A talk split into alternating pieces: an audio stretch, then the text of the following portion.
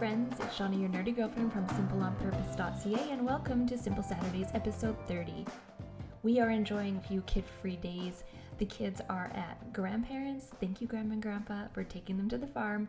They have so much fun there that they usually cry when we bring them home. I don't blame them, it's so much fun.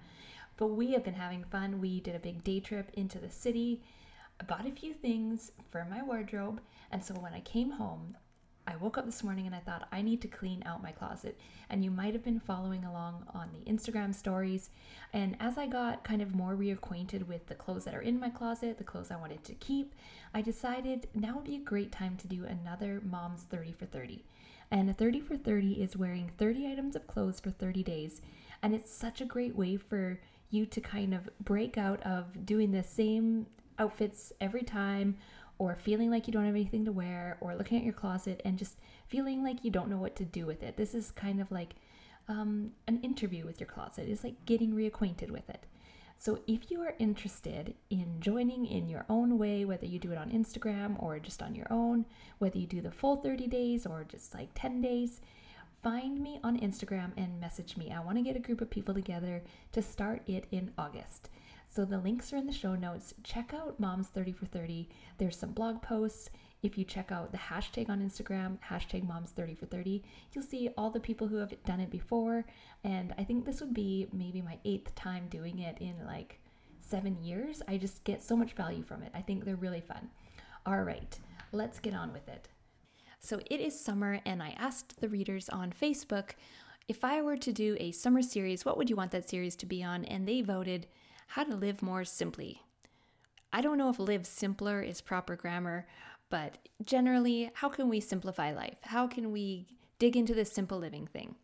So, this will be a four part series. Today is part one, and today I want to dig in to what is simple living. And in my experience over these past probably four and a half years of simple living and simplifying and intentional living, I have some theories on what it really comes down to. And I spent a lot of brain power this week really unpacking this. So I'm really excited to share that with you guys. And the spoiler alert when we talk about simple living, we're not going to talk all about moving to the country, homeschooling, and raising chickens. When most of us think about simple living and a simple life, we might think about a stay at home mom who's hanging laundry on the line, making homemade dinners from her garden bounty, and children happily reading in their screen free home. This might be simple to some of you. Some of you might want that, but some of you are just so not into that. I just want to bust the myth right now that you get to decide what simple is. Simple living is not exclusively for stay at home moms, work at home mompreneurs, frugal homesteaders, women who know how to wear linen clothes without looking like they're visiting from the fancy senior village. And people who have some serious, like, inner Zen skill that they can find this inner contentment and peace with what most of us feel like would be boring or hard, like being at home with kids in a screen free home while eating a lot of spelt. So I hope that by the time we're done running through this series, that you will feel like simple living actually comes down to something that is unique to you, to every single person, and you can have it. And you can have it. And you can have it. And you can have it. Yes, Oprah. All right, so let's have a twinkly flashback moment. As we moved from 2014 into 2015, I had three year old, two year old, and I don't think Dawson was even one yet. I had left my job as a health inspector to raise these babies at home. It wasn't that tough of a choice. I didn't love my job, and I had found writing in the meantime. But still, here I am at home with these three toddlers. And I really just felt so restless in my home. I felt overwhelmed by it. I felt exhausted. I'm sure I was talking about feeling restless in my home, but I was just really like restless in my life. And then I learned about decluttering, and it was suddenly like I had permission to change things. I had permission to address the things in my home that were making me unhappy. And I've said before, this was an emotional process for me.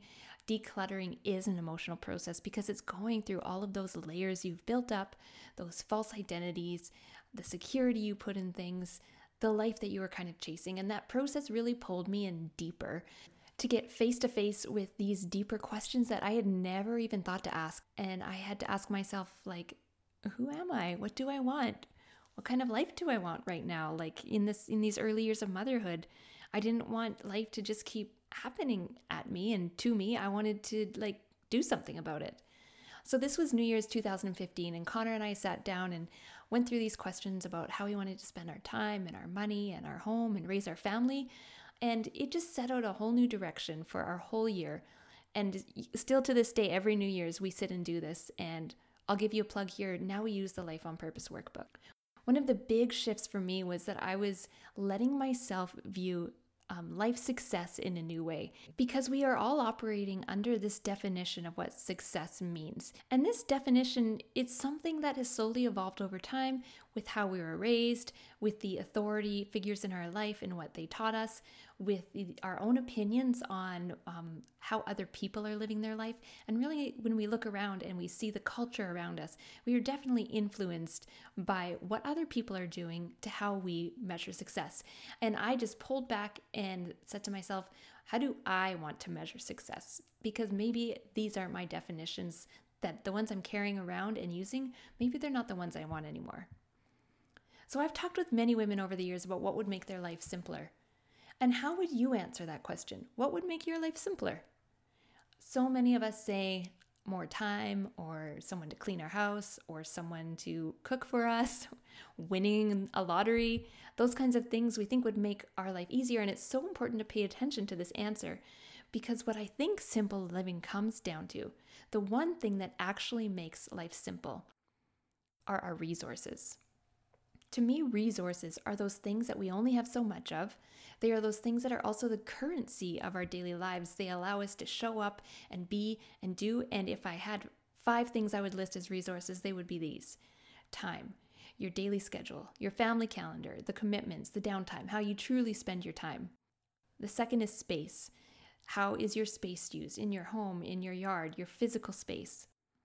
Your money your regular household budget. And maybe for some people, this would go into career making abilities, the things that you can do to make money. Emotional energy, your stressors, your coping skills, your mindfulness, your relationship with others and yourself. And finally, physical energy, the energy you spend when you're out running errands and driving people around and exercising or not exercising or having social engagements. Really, how do you feel your body and how do you use your body? How are we managing our resources? What we crave is called simple, but really what it means is we get to use these resources to live the life we desire. We get to have time with our friends. We get to have money to travel. We get to have physical energy without destroying our bodies to get there. We get the time and space in our day and in our home to be creative or play. We get the presence with our children these resources allow us to live the life we want. And the life we want is the simple life. It is simple because we have diverted our resources to the things that matter most. It's almost like minimalism for our lives. We strip away the distractions and the drain on our resources so we can put those resources towards the life we actually really want. So, what is happening to our resources? Where are they going? What's happening to them? Do we not have enough of them? When I was at home with small toddlers, I was mismanaging my resources. I think this is our problem. We are mismanaging our resources. For instance, uh, the time that I had, I probably spent a lot of it on social media. The money that we had, I wasn't planning out meals, I wasn't making a plan for how to use our money wisely. My physical energy, well, I just neglected it flat out. And since I was kind of in this victim mentality of motherhood, I could not even see how I could manage my own emo- emotional energy. Over time, we worked on making small changes and big changes to manage these resources in a way that let us live the life that we want. And it comes down to living the life that we want, living a life that we value. And there's a link in the show notes to get a values worksheet because it's so important to know what you value out of life, what you want out of life. What are these things that energize you and empower you instead of drain you and exhaust you? For instance, if I spent all of my time volunteering at service clubs, I am using my time, I'm using my emotional energy, my physical energy. All of that is being diverted to volunteering at clubs. If that is what I value, then I am probably energized. But if I value something different, like hiking with my family, having adventures with my family, then I don't have the resources to do that anymore. I don't get to live the life I want to live because I have drained my resources on something that I don't highly value. But I think the problem is further than that. I think the problem is what we do when we feel like we've run out of resources. So we are draining our resources, we're distracting our resources.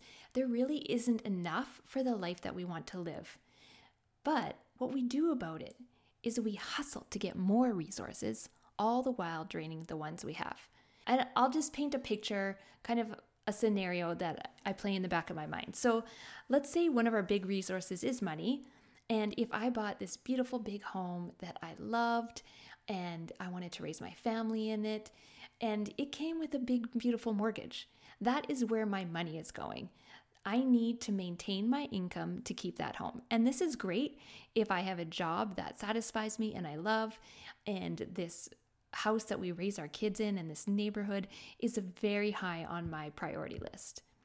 But what if it's not? What if I actually kind of want a smaller place?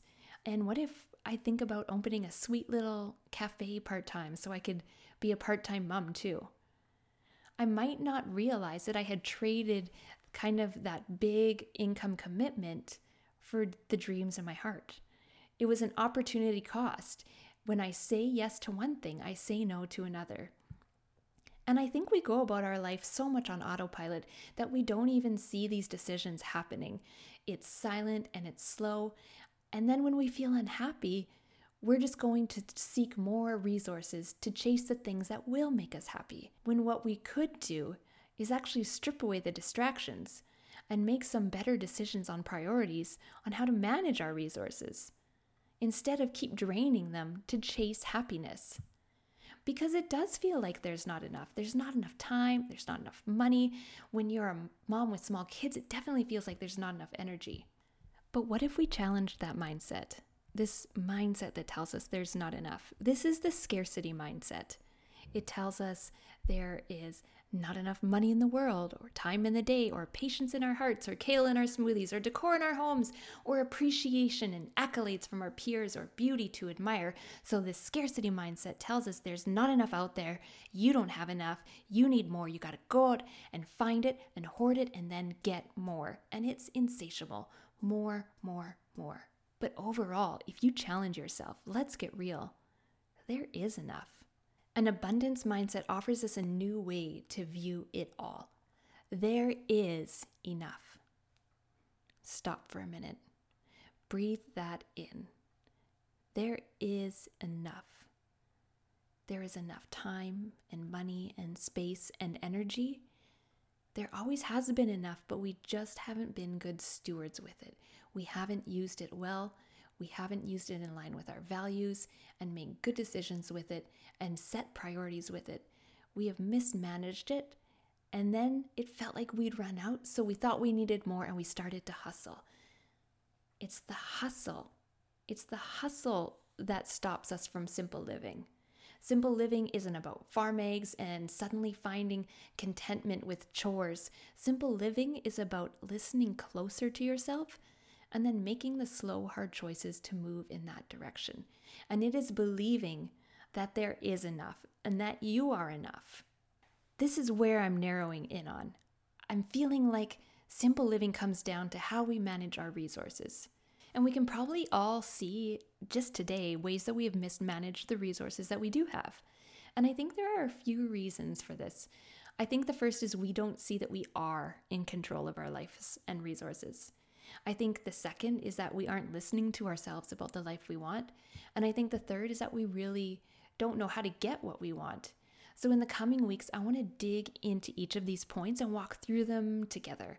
We will hold hands and I'll tell you motivational quotes, and it will be meaningful and magical. And hopefully, it will help you simplify your life in a way that feels simple to you. And I did have a little something extra with this blog post and this episode. I have a journaling exercise. If you want to dig in a little bit deeper and unpack some of this and reflect on how you're using your resources and ways that you might be mismanaging them, then download the freebie worksheets. Just go to the link in the show notes. All right, guys, I hope to catch you for the next Simple Saturday in our Simple Living series, summer series. Too many S's. I'll think of a better title. All right, have a great week. And if you want to keep up with the conversation happening, go to Instagram. I'm at simpleonpurpose.ca on Instagram.